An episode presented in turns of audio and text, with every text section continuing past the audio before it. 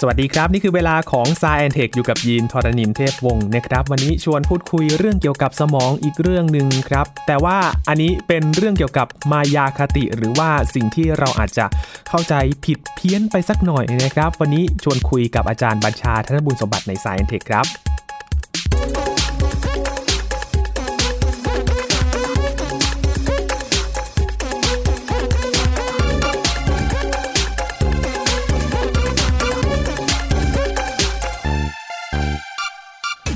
ถึงสมองนะครับเป็นเหมือนศูนย์กลางการปกครองของร่างกายเราอย่างหนึ่งเลยนะครับ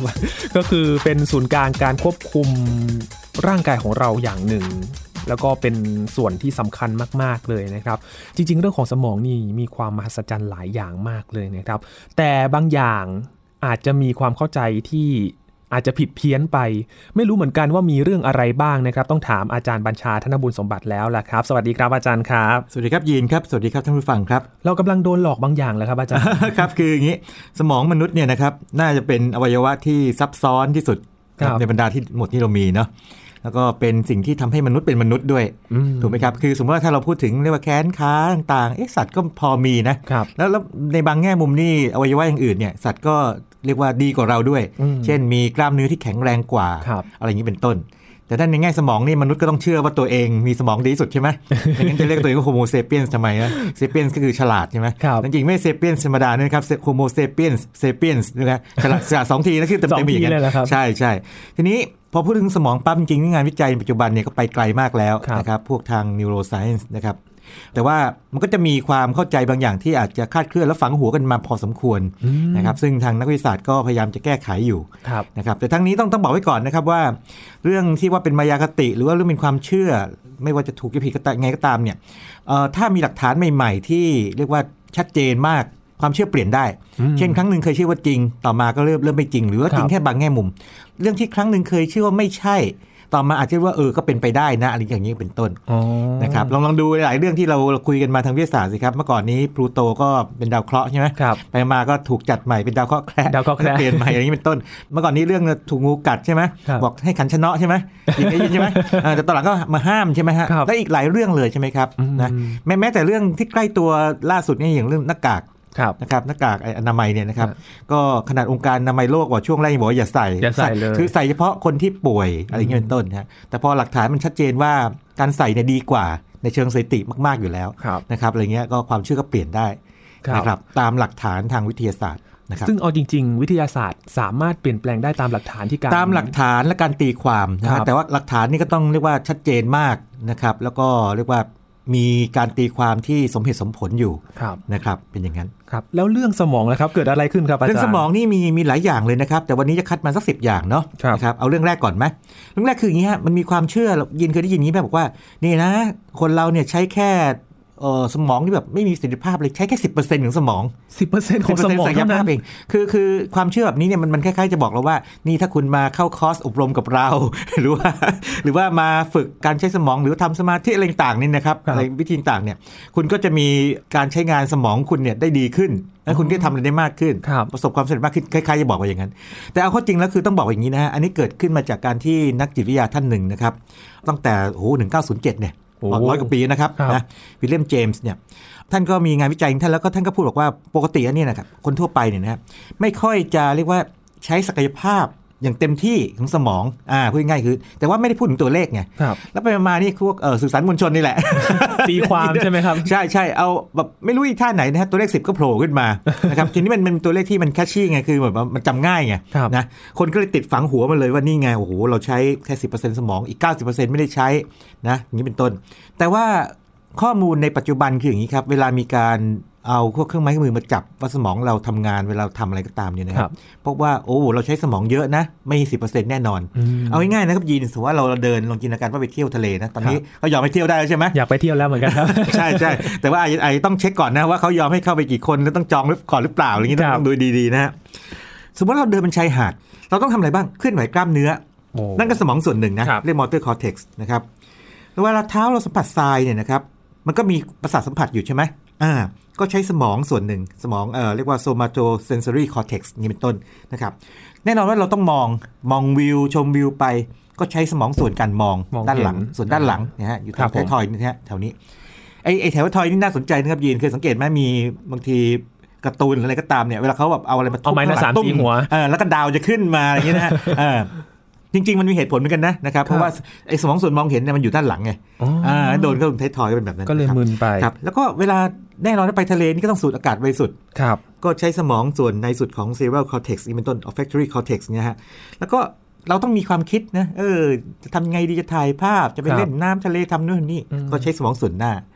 ดังนั้นเนี่ยนะฮะ เอาเข้าจริงแล้วเนี่ยกิจกรรมจริงทุกอย่างเลยครับ อย่างเอ่อ ผมคุยกับยีนอยู่ คุณผู้ฟังกำลังฟังรายการนี้อยู่นะครับหรือไปทำภารกิจอย่างอื่นนี่นะครับเราใช้สมองมากกว่า10%แน่นอนโอ้นะครับเพราะฉะนั้นก็ไม่ต้องห่วงว่าครับเราเรายังแต่จริงๆแล้วต้องพูดอย่างนี้เราก็ยังมีศักยภาพของสมองส่วนที่เหลืออยู่แน่นอนนั้นอยู่แน่นอนนะฮะแต่ไม่ใช่ 90%อย่างที่เคลมกันแบบนั้นครับนะผมก็คือใช้สมองคุ้ม ใช้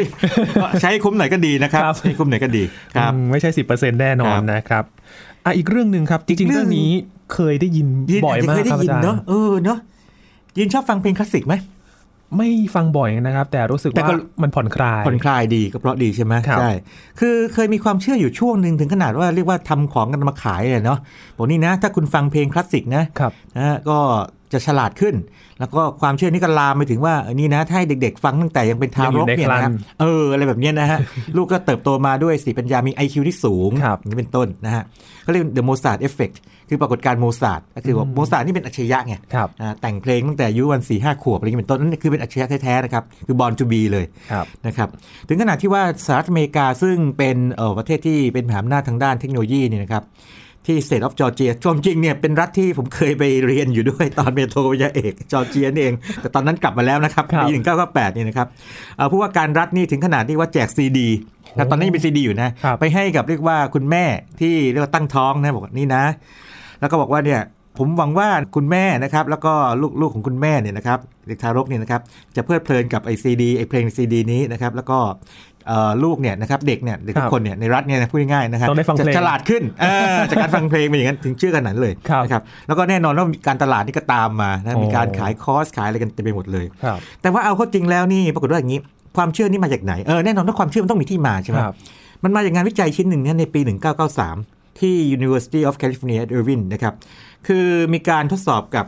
นักศึกษามหาวิทยาลัย 36 คน คืออย่างนี้ ฟังบ่อยๆเนี่ยอาจจะพอจับทางได้ละที่อเมริกาเนี่ยเวลาเขาทำวิจัยเนี่ยนะครับครับจำนวนไม่น้อยเลยนะครับเขาใช้พวกนักศึกษามหาวิทยาลัยพอพอนึกภาพออกใช่ไหมยินมันมันง่ายไงครับมันง่ายมันคุมง่ายไงตามตัวง่ายอะไรง่ายใช่ไหมแล้วเผื่ออาจจะเป็นส่วนหนึ่งของคอร์สด้วยนี่นี่คือเรื่องถูกไหมฮะก็ปรากฏว่ามีอยู่ 36 คนนะครับที่สามารถทำการทดสอบ IQ ได้ดีกว่าเมื่อ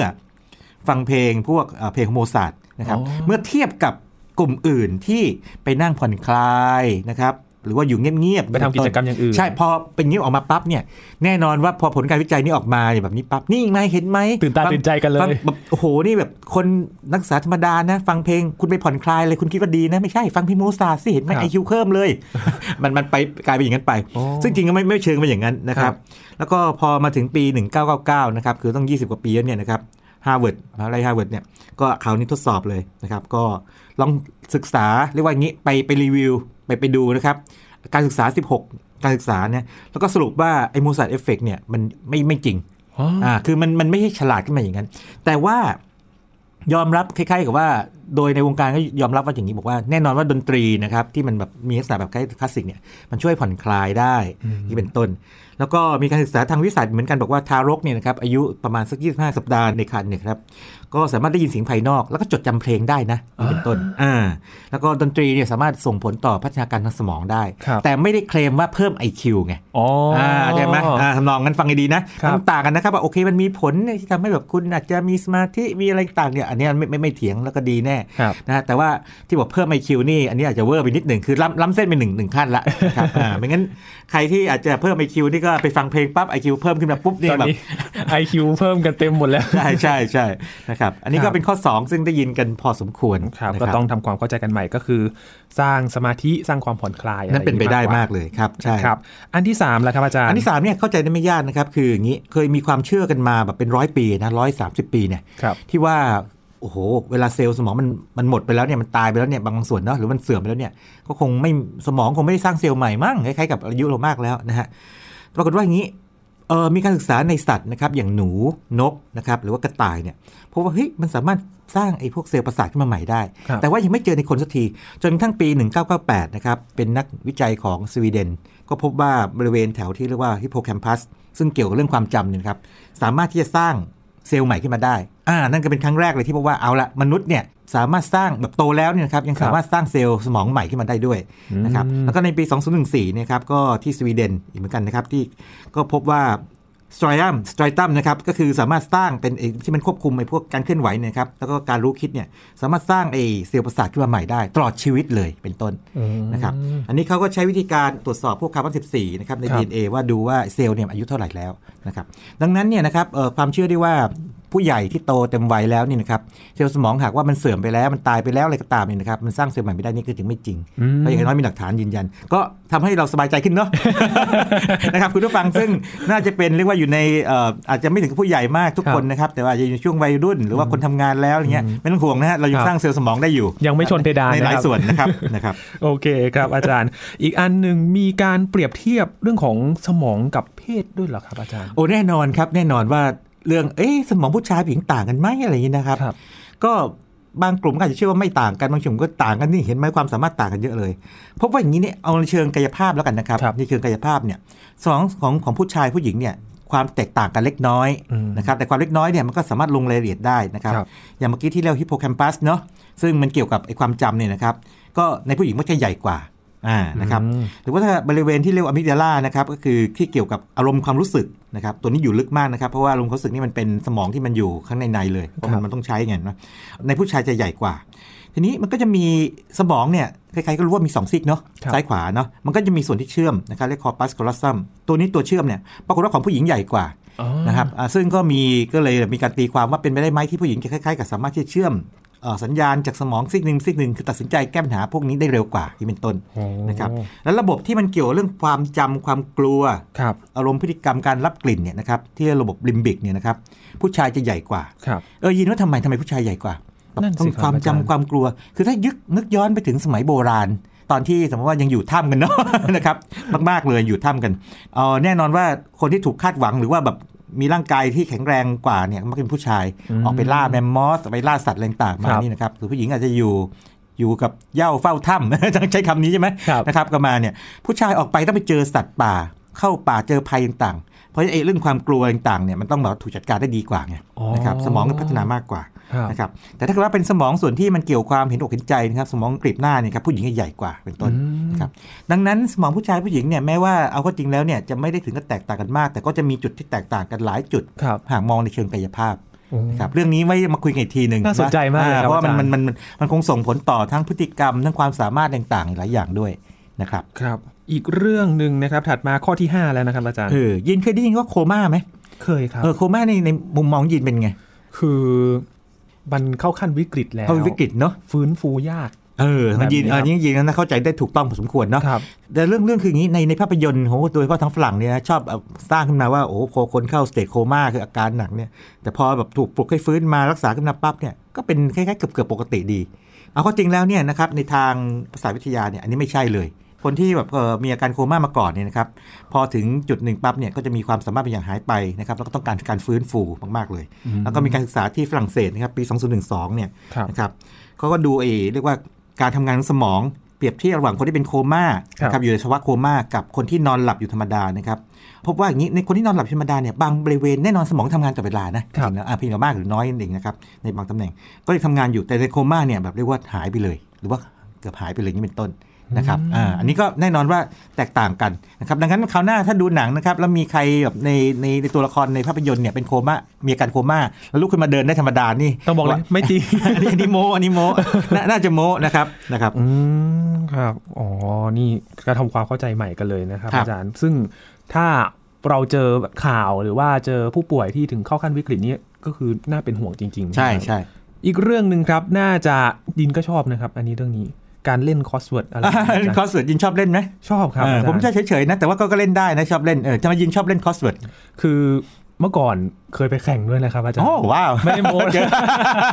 แข่งในโรงเรียนเนี่ยแหละครับก็คือแบบเจอตัวจริงละเป็น crossword ภูมิศาสตร์ครับแบบว่าอืมเป็นปริศนาจังหวัดนี้จังหวัดอะไรอะไรอย่างเงี้ยครับอาจารย์ก็ต้องมีคือก็มีต้องมีความรู้เนอะครับแล้วก็ผมต้องมีความเร็วด้วยนะอย่างที่ใช่ครับแข่งคนอื่นด้วยใช่ไหมหลายอย่างแล้วก็ พยายามทำให้เร็วที่สุด แข่งแบบเดียวแล้วแบบทีมยังไงนะฮะ เป็นคู่ครับอาจารย์ อ๋อก็ไปเทียคู่เป็นคู่ ลากเพื่อนมาเล่นด้วย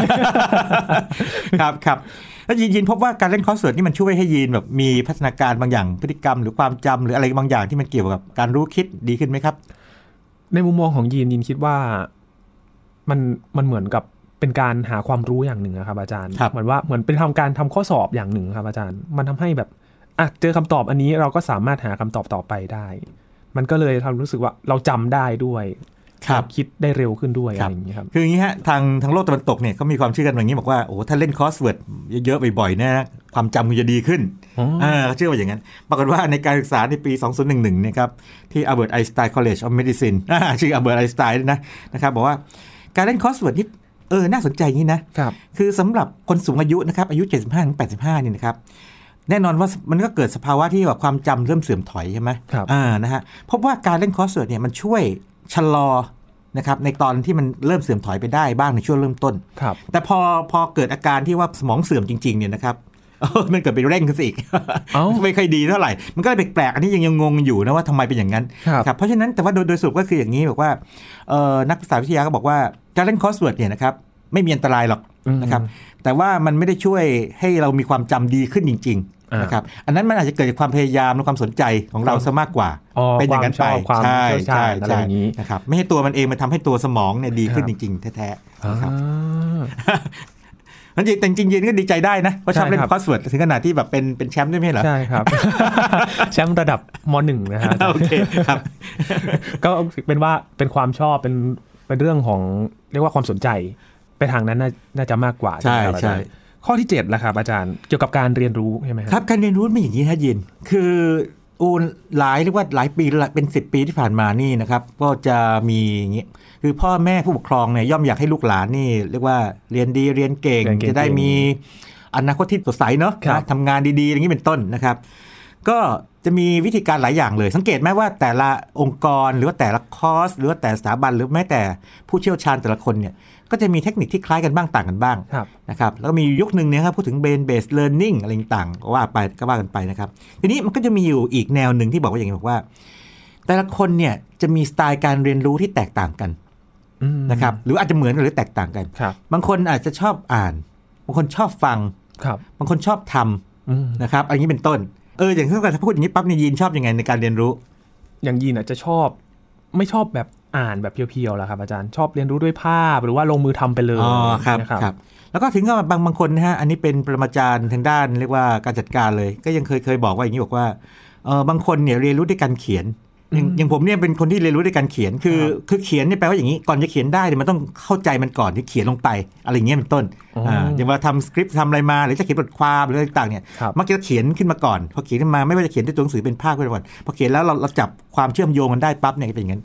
อันนั้นเขาเขาเคลมอย่างนั้นไปว่า เอาละคุณมีสไตล์การเรียนรู้แบบนี้ ทีนี้มันก็มีความเชื่อแน่นอนว่าพอพอมีอย่างนี้ก็มีความเชื่อว่า นักเรียนเนี่ยนะครับสามารถเรียนรู้ได้ดีที่สุด ถ้าการสอนเนี่ยมันตรงกับสไตล์การเรียนของเขา เช่น คนนี้ชอบฟังครับก็ใช้คุยให้เขาฟัง คนนี้ชอบเรียกว่าชอบลงมือครับก็ต้องให้เขาลงมือ อันนี้อย่างนี้เป็นต้นนะครับครับเป็นอย่างนั้นไป แล้วก็ โอ้โหมันถึงขนาดว่ามันมันกลายเป็นคอร์สมันกลายเป็นปรัชญาการศึกษาบางแบบเลยอะต้องให้ถูกจริตผู้เรียนอะพูดง่ายๆคล้ายๆอย่างนั้นครับนะครับแต่ว่าเอาถึงที่สุดแล้วเนี่ยนะครับณปัจจุบันเนี่ยนะครับไองานวิจัยต่างๆทางด้านไอ้พวกสมองนะครับและการเรียนรู้เนี่ยนะครับพบว่ายังไม่มีหลักฐานชัดเจนอืมที่ยืนยันเรื่องนั้นเลยครับนะครับเพราะว่าในปีถึงปี 2006 นะครับ นี่สักเกือบ 20 ปีแล้วเนี่ยนะครับ ที่มหาวิทยาลัยแคลิฟอร์เนียซันตาบาบาราเนี่ย ก็ทดสอบเอาละ นักศึกษาพวกคุณคุณอ้างว่าสมมติว่ากลุ่มนี้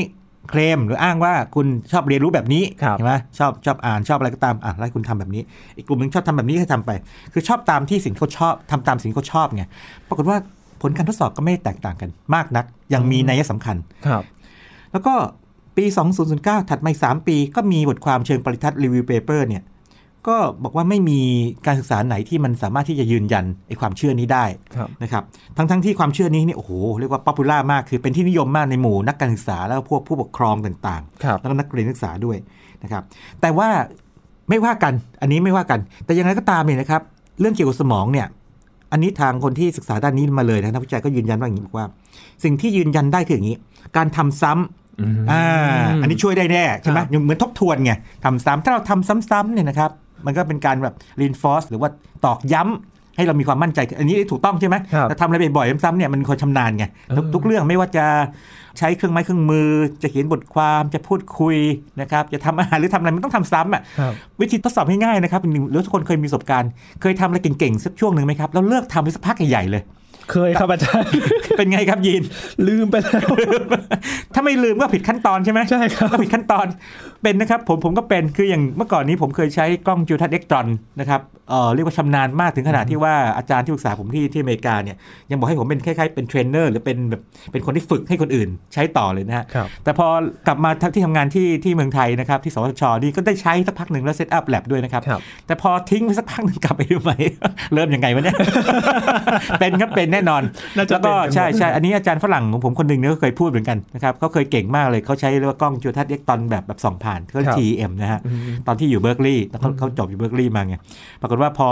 มาเป็นเอ่อคนที่ต้องได้มาสอนผมเนี่ย แล้วเขาก็พูดทำนองว่าเขาไม่ได้ใช้นานมากแล้ว แล้วก็แบบ getting rusty rusty rust เนี่ยที่แปลว่าสนิม rusty คือสนิมขึ้นอ๋อเออแบบฝรั่งเขาเขาเปรียบเทียบไง เหมือนกับสนิมมันขึ้น ต้องเคาะสนิมออกหน่อย ปกปกปกปกใช่ใช่ดังนั้นการการทำซ้ำนะครับ การทดสอบหรือว่าการที่ทิ้งช่วงของการเรียนรู้ให้ให้ให้มีจังหวะอย่างดี ไม่ใช่อัดแน่นกันไป เอางี้ สมมติว่าเราจะเรียนทำเรียนบางอย่างเนี่ยแล้วมันถูกแบ่งย่อยเป็นเป็นเป็นสิบสิบคอร์สย่อยครับนะสิบขั้นย่อยเนี่ยไม่ใช่เราเอาสิบขั้นย่อยมาใส่ไว้ในสองวันให้มันจนเต็มๆอย่างเงี้ยครับอย่างนี้การเรียนรู้มันทำไม่ทันกันนึกออกไหมมันอ๋อออาจจะต้องทิ้งช่วงเวลาแล้วระหว่างช่วงเวลานั้นก็มีการทบทวน มีการเอาไปคิดหรือลองผิดลองถูกอะไรก็ตามนี่เป็นอย่างนั้นเป็นต้น แบบนี้เนี่ยทาง นักวิจัยที่ศึกษาเรื่องสมองเนี่ยนะครับนักการศึกษาเนี่ยเขายืนยันว่าแบบนี้ใช่แน่อืมๆนะครับส่วนเรื่องไอ้ตามสไตล์ตัวเองอันนั้นเนี่ยยังไม่มีหลักฐานยังไม่มียืนหยัลักฐานใช่คำว่าไม่มีหลักฐานยืนยันนี่น่าสนใจนะครับยินครับแปลว่าวันหนึ่งถ้ามีหลักฐานยืนยันมันก็ใช่ได้อ่าเข้าใจไหมครับ วิทยาศาสตร์เป็นแบบนี้ไหมครับ วิทยาศาสตร์ไม่ได้บอกว่า ไม่ใช่ แต่จะบอกว่ายังไม่มีหลักฐานพอที่ข้อกล่าวอ้างนั้นเนี่ยจะถูกพิสูจน์ว่าน่าจะเป็นจริงหรือเป็นจริงอืมอ่าแสดงว่าสิ่งที่เกิดขึ้นในทางวิทยาศาสตร์อะมันไม่ได้ถูกแบบเป๊ะๆเสมอไปมันจะมีเงื่อนไขของมันอยู่อ่ามัมันจะมีเงื่อนไขของมันอยู่นะครับ น่าสนใจแต่เห็นด้วยตรงที่ว่าถ้าทิ้งห่างนานไปนี่ลืมจริงอันๆนี้นะคเป็รันบกันทุกคนอันยีนต้องจัดรายการทุกวันนะไม่งั้นเดี๋ยวเดี๋ยวลืมปุ่มไปที่กดกดๆอยู่ซึ่งเป็นเป็นร้อยปุ่มเลยใช่ครับอาจารย์นะครับ เรื่องต่อไปครับเรื่น่าองไปจะอันนี้เป็เขานเขาเข้าใจได้ไม่ยากนะครับ แต่ว่าเป็นความเชื่อที่เอ่อคลาดเคลื่อนเยอะเลยครับอย่างคนคนดื่มเหล้านี่เราก็รู้ว่าเดินโป๋เป๋พูดจาอ้อแอมด้วยถ้าดื่มเหล้ามากๆนะถ้าจิบครับนิดหน่อยจะไม่เป็นไรใช่ไหมครัครับบแล้วการตัดสินใจก็อาจจะผิดพลาดได้ได้ง่ายใช่ไหมครับครับ ทีนี้มันมันก็เลยมีมีความเชื่อแบบนี้คือโผล่ขึ้นมาว่าเฮ้ยนี่เห็นไหมกินเหล้ามากเนี่ยเซลล์สมองเลยตายอืมอันนี้เป็นต้นต้องต้องบอกอย่างนี้ ข้อเท็จจริงก็คือว่า ถ้าสมองเนี่ยครับโดนไอ้พวกไอ้สารอย่างแอลกอฮอล์หรือสารอะไรก็ตามที่มันผิดปกติเนี่ยเข้าไปมากครับๆมันตายอยู่แล้วแหละอันนี้แน่นอนอืมแต่ว่าปกติคนเราดื่มเหล้าเนี่ยจะไม่มากถึงขนาดที่ว่ามันเข้าในเลือดและเข้าสู่สมองเยอะถึงขนาดที่ฆ่าเซลล์สมองได้นะครับคือไม่มากขนาดนั้นครับนะครับ แล้วก็เลยมีการศึกษาจริงๆเลยนะครับที่เดนมาร์กเขาไปศึกษาโทษทีนะครับคนที่จะเสียชีวิตแล้วสมองนะครับกับคนที่ติดเหล้าเลยนะครับกับคนที่ไม่ติดเหล้าแล้วก็เปรียบเทียบกัน ก็พบว่าจำนวนนิวรอน หรือเซลล์ประสาทต่างๆเนี่ยนะครับก็พอๆกันอ่านะครับ ดังนั้นก็เรียกว่ายังไม่มีหลักฐานชัดเจนว่ามันมันเป็นอย่างนั้นต้องพูดอย่างนั้นอ่าอืมนะครับแต่ดื่มเหล้านี่ถ้ามากๆไปไม่ดีแน่ไม่ดีแน่ไม่ดีะครับแน่นอน แต่ว่าก็สั่งสรรค์กันได้ก็ไม่ได้ห้ามอะไรนะคครัรับบอันนี้ไม่ไม่ไม่ได้แนะนำผ่านรายการนะครับไม่ครัได้บเกี่ยวครับเป็นการทดลองนะครับเป็นการวิจัยครับนะครับอันที่ 9 ครับ เกี่ยวกับอ่าประสาทสัมผัสอันที่เก้านี่ะครับน่าน่าสนใจมากยินครับ สมมติถ้าเกิดว่าเราถามง่ายๆเลยคนไงสงสัยว่าถามทำไมเนี่ยเรามีประสาทสัมผัสกี่กี่อย่างครับอืม ก็เคยได้ยินกันบ่อยๆสักห้าห้าใช่ไหมครับถ้าเกิดคิดแบบพุทธก็บอกมีหกมีธรรมารมณ์เป็นใจอะไรอย่างนี้ใช่ไหมใช่ไหมก็มีมีตามองใช่ไหมครับหูได้ยินใช่ไหมอืมจมูกดมกลิ่น ลิ้นรับรสแล้วก็ผิวหนังสัมผัสอย่างนี้ครับใช่ไหมครับเราก็คิดกันแบบนี้ว่าโอเคก็ห้าเนอะแต่บวกใจจะเรียกว่าประสาทสัมผัสหรือเปล่าผมไม่รู้ว่าเป็นหกก็แล้วแล้วแต่คน แต่เอาเข้าจริงแล้วนี่นะครับในทางเรียกว่าเกี่ยวกับประสาทวิทยาสมองเนี่ยว่าโอ้มันไม่ใช่อย่างนั้นสิมันมีบางอย่างที่เราอาจจะไม่คิดว่าเป็นเรื่องเกี่ยวกับเซนส์ นะครับเออเซนส์ด้วยอืมมันมีมากกว่า 5 ก็ได้ เช่น การที่บอกสมมติว่าอย่างนี้เราลองหลับตานะครับครับ แล้วเรารู้นะครับว่ารูปตอนเนี้ยมือเราเนี่ยแขนขาเราเนี่ยอยู่ในลักษณะยังไงถูกไหมใช่ครับใช่ไหมหรือว่าเราขยับมือไปเราหลับตาแล้วยังขยับมือไปหยิบไปไปหยิบอะไรบางอย่างได้ หรือว่าบอกใบบอกมือถูกไหมครับครับหรือเรายกขาได้ เพราะฉะนั้นเนี่ยนะครับอันนี้ก็จะเป็นประสาทสัมผัสอีกแบบหนึ่งเหมือนกัน คือรู้ว่าร่างกายเนี่ย เคลื่อนไหวอยู่ในเคลื่อนไหวหรือว่าอยู่ในลักษณะอย่างไรอ๋อนะครับ หรือว่าไอ้ความรู้สึกเจ็บปวดอ่าอันนี้อาจจะบางคนบอกเป็นสัมผัสหรือเปล่าแต่จริงๆมันความเจ็บปวดเนี่ยมันอีกแบบหนึ่งมันลึกกว่านะครับ ก็ประสาทสัมผัสแบบหนึ่ง หรือว่าอย่างนี้การทรงตัวยืนตอนที่หัดถีบจักรยานใหม่ๆนี่จำได้เนาะครับที่ต้องล้มก่อนอะไรอย่างเงี้ยใช่ไหมเสียวมากใช่เลยไหมครับอาหรือจารย์หรือเราเดินเดินเอ่อผ่านไอ้เรียกคูน้ำไอ้ในในในสวนอะไรใช่ไหมครับที่มันมีไม้แคบๆเนี้ยต้องเดินแล้วต้องเลี้ยงตัวทรงตัวดีใช่ไหมอ่าใช่ไอ้เส้นครับ balance คือว่า ลักษณะความรู้สึกว่าเอ้ยจะทรงตัวให้มันได้สมดุลไม่สมดุลเนี่ยนั่นก็เป็นความรู้สึกแบบหนึ่งเหมือนกันๆอ๋อแล้วก็เกี่ยวสมองเหมือนกัน หรือว่าความรู้สึกที่ว่าเวลามันผ่านไปเร็วแค่ไหนนะครับอุณหภูมิร่างกายมันเท่าไหร่ความเร่งเท่าไหร่ อันนี้ก็เป็นประสาทสัมผัสเหมือนกัน ซึ่งเกี่ยวกับสมองหมดเลยนะครับดังนั้นเอาเข้าจริงแล้วเนี่ยนะครับเรามีประสาทสัมผัสหรือ senses เนะครับมากกว่า5อ๋อแต่ว่าไอ้ที่เหลือไม่ค่อยพูดกันเพราะว่ามันอาจจะไม่ไม่ตรงไปตรงมาไงอืมหมายความว่ามันมันไม่ปรากฏเป็นอวัยวะชัดๆไงนึกภาพไหคมรับอย่างเช่นบอกว่าเราบอกได้ว่ารูปร่างเราตอนนี้เราหลับตาเนี่ย ตอนนี้เราทำท่าอะไรอยู่เนี่ยเราบอกได้ถูกไหมครับครับอ่าถ้าถ้าเราไม่มีสมองมันก็บอกไม่ได้แน่นอนก็คือถ้าสมองไม่ทำงานว่าเพื่อที่จะรับรู้ว่ามันเป็นยังไงเนี่ยเราก็บอกไม่ได้อยู่ดีทีนี้พอพูดอย่างนี้ปั๊บอาจจะฟังแล้วเบลอๆหน่อย เอาง่ายๆเลยนะครับ โอ้ใครก็รู้ว่าอย่างข้างคาวเนี่ยนะครับเขาส่งเสียงความถี่สูงโซน่าออกไปครับสะท้อนกลับมา คือบินในที่มืดได้หลบหลีกได้อืมนะพวกเรือดำน้ำไม่ใช่แบบนั้นนะครับ โลมาก็ได้นะครับ นกหรือว่าแมลงเนี่ยก็มองเห็นในแสง UV ครับอย่างดอกไม้ที่เราเห็นเป็นสีสันต่างๆเนี่ยพวกแมลงเห็นเป็นอีกแบบหนึ่งนะครับอ่าอ่ามันมันเริ่มดึงดูดกันไปไงนะครับ งูงูนี่สามารถที่จะรับรู้ไอ้ความร้อนนะครับจากเหยื่อครับนะครับร่างกายเหยื่อได้นะครับ ว่าถ้าเหยื่อเป็นสัตว์เลือดอุ่นเนี่ยนะครับมันรู้เร็วเป็นยังไงมันรับความร้อนได้อ่าหรืออย่างพวกเอ่อพวกหนูพวกอะไรพวกนี้นะ พวกหนูพวกแมวเนี่ยครับสังเกตไหมมันจะมีหนวด เอออย่างนี้ หนวดของแมวเนี่ยที่บ้านหลายคนเลี้ยงแมวเนาะครับหนวดมีไว้ทำไมนะยิน เราเคยคุยเรื่องแมวทีกันนะคนยังเคยคุยเรื่องนี้สั้นๆโอ้นะใช่ครับ ลืมไปแล้วครับหนวดแมวนี่ ต้องเรียกว่าอย่างนี้นะเจ๋งมากนะ สมมติลองคิดถึงเทียบแคบนะ ซึ่งถ้าเรามองด้วยสายตาเนี่ย มันไม่ค่อยแน่ใจว่าเข้าไปได้เปล่าไงหมายถึงว่าแมวนี่นะอ๋อแมวมันจะแย่แย่หัวเข้าไปก่อนถูกไหมครับทีนี้หนวดมันเนี่ยมันจะไปสัมผัสกับไอ้ข้างๆหนวดเป็นเซ็นเซอร์ เพื่อจะบอกว่าอืมพื้นที่ตรงนั้นเนี่ย มันกว้างพอที่จะเข้าไปไหม อะไรอย่างนี้เป็นต้นโอ้โหแล้วหนวดแมวนี่ไวมากนะครับ อย่าไปดึงหนวดแมวเด็ดขาดนะครับแมวเจ็บ เจ็บมากนะครับ เออ แมวอาจจะโกรธด้วยนะครับอ๋อเพราะฉะนั้นมันก็จะมีไอ้หนวดเนี่ยเป็นตัวที่รับรู้การเคลื่อนไหวต่างๆ ขนาดของมันต่างๆ หรือว่าฉลามนี่ก็สามารถที่จะรับรู้พวกคลื่นไฟฟ้าแม่เหล็กไฟฟ้าได้นะครับในน้ำครับหรืออย่างเอาง่ายๆเลยพวกสนามแม่เหล็กที่เราได้ยินกันมาพวกนกพวกอะไรต่างๆเต่าทะเลต่างๆที่มันแบบอพยพไกลๆไงแม่เหล็กได้ อันนั้นก็ต้องถือว่าเป็นการรับรู้เป็นเซนส์อื่นๆ ที่นอกเหนือจากตาดูหูฟังถูกไหมครับ นอกจาก 5 อย่างที่เรารู้จักกัน ถูกไหมครับอ่าเป็นอย่างนั้นเพราะฉะนั้นเอาเข้าจริงแล้วเนี่ยโอ้ถ้าเราไม่มองที่มนุษย์นะครับเรามองที่สัตว์นี่สัตว์ที่มีอะไรเก่งกว่าเราเยอะเลยเขารับโอ้แม่เหล็กไฟอ่าสนามแม่เหล็กได้ ครับคลื่นเสียงโซน่าเขาทำได้ครับใช่ไหมหนวดมีความไวของแมวอะไรเป็นต้นเอออย่าไปจับหนวดเจ้าไมโลตอนนี้นะครับ เคยเล่นกันมาแล้วมันไม่เล่นด้วย อาจารย์อาจารย์เครื่องมากเครื่องเครื่องมันเกาะเกาะหลังเลยรู้จักไมโลกันไหมครับว่าก็ไปดูในเพจไมโลของครับแมวแมวของแมวไทยสาธารณะ PBS หน่อยเองนะครับนะครับโปรโมทไมโลเล็กน้อยครับ ผมสุดท้ายครับอาจารย์ และสุดท้ายนะครับคือคืออย่างนี้เราดันมีความเชื่อบอกว่าอย่างนี้นะ สมองซีกซ้ายเนี่ยมันเกี่ยวกับตรรกะครัซีกบซีกขวานี่เกี่ยวกับความคิดสร้างสรรค์นะครับอืมอันนี้มันมันมาจากงานวิจัยอันหนึ่งซึ่งเขาเคยทดสอบปรากฏว่าอย่างนี้ มันมีเหตุนะครับที่มีผู้ป่วยนะครับเรียกว่าเป็นโรคลมชักนะครับ แล้วก็คุณหมอก็เรียกว่าตัดไอ้จุดเชื่อมระหว่างไอ้สมองสองซีกออกไป แล้วก็ทดสอบด้วยการฉายภาพต่างๆ ให้ดูตัวหนังสือให้ดูแสงให้ดูเนี่ยครับแล้วก็ไปพบว่าสมองซีกซ้ายนะครับมันมัน process หรือว่ามันเกี่ยวข้องกับข้อมูลทางด้านเกี่ยวกับพวกการคำพูดสมองซีกขวาที่มันเกี่ยวกับการมองเห็นอะไรต่างๆพวกนี้เป็นต้น เอ่อณจุดนั้นเนี่ยก็เลยมีการตีความที่เรียกว่าคาดเคลื่อนไปเยอะเลยบอกว่าโอ้นี่เห็นไหมสมองสองซีกเนี่ยมันต่างกันอ๋อซีกซ้ายเนี่ยตักกะซีกขวาความคิดสร้างสรรค์อืมนะครับจริง ๆ แล้วนี่เรื่องนี้นี่ยังพูดกันเลยนะนี่ใช้สมองซีกขวาให้มากขึ้นหน่อยสิสร้างสเห็รนรค์มีแบบทดสอบให้ทำกันด้วย ในทางในทางเกี่ยวกับทางภาษาวิทยานี่ไม่มีหลักฐานชี้ชัดอย่างนั้น นะครับต้องบอกงี้เลยนะครับแล้วก็มีงานวิจัยด้วยนะครับอย่างเช่นเอ่อเมื่อปี 2012 นะครับนักจิตวิทยาที่มหาวิทยาลัยบิทิชโคลัมเบียเนี่ยนะครับพบว่าการคิดแบบสร้างสรรค์เนี่ยนะครับต้องใช้พวกความเชื่อมโยงของเครือข่ายประสาทนี่นะครับหลายส่วนในสมองพร้อมๆกันอ๋ออ่าไม่ใช่เฉพาะสมองซีกเดียวคิดครับอย่างนี้เป็นต้นนะครับ เพราะฉะนั้นอันนี้ก็เป็นอีกเรื่องหนึ่งที่ไว้เดี๋ยวหาโอกาสมาขยายความกัน วันนี้มาฉายแบบภาพใหญ่ให้ดูก่อนว่าเรื่องสมองนี่มีแง่มุมต่างๆ เยอะเลย เพราะว่าจริงๆแล้วทุกอย่างที่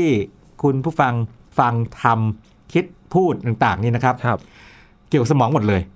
นะครับไม่ว่าทำอะไรเกี่ยวกับสมองหมดเลย ถ้าเรารู้จักเอ่อเรียกว่าสมองของเราให้ดีขึ้นนี่ก็น่าจะเป็นประโยชน์ไม่น้อยนะครับโอ้โห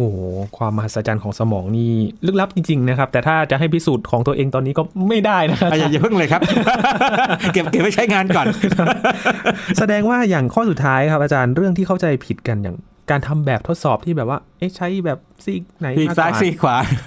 แสดงว่ามันเป็นความเชื่ออ๋อเป็นความอย่างเป็นความเชื่อเยอะครับไปหาโอกาสมาขยายความเรื่องนี้ทีหนึ่งนะครับ มันมีรายละเอียดอ่อนมีความละเอียดอ่อนอยู่นะครับในเรื่องพวกนี้ครับโอ้แต่แค่สิบเรื่องนี้ก็ทำให้เราปรับความเข้าใจใหม่กันเยอะเลยทีเดียวครับนะแล้วคก็รับอาจาบางรย์บางเรื่องนี่น่าจะขยายความได้มากพครัอบสมควรนะแล้วก็ถ้าเป็นไปได้หาจะหาโอกาสพูดถึงสมองของสัตว์อื่นครับๆนะครับอ่าน่าที่สนใจที่ไม่ใช่ที่ไม่ใช่มนุษย์นะเอ้ยเริ่มจากเอ้ยแมลงนี่มีจะ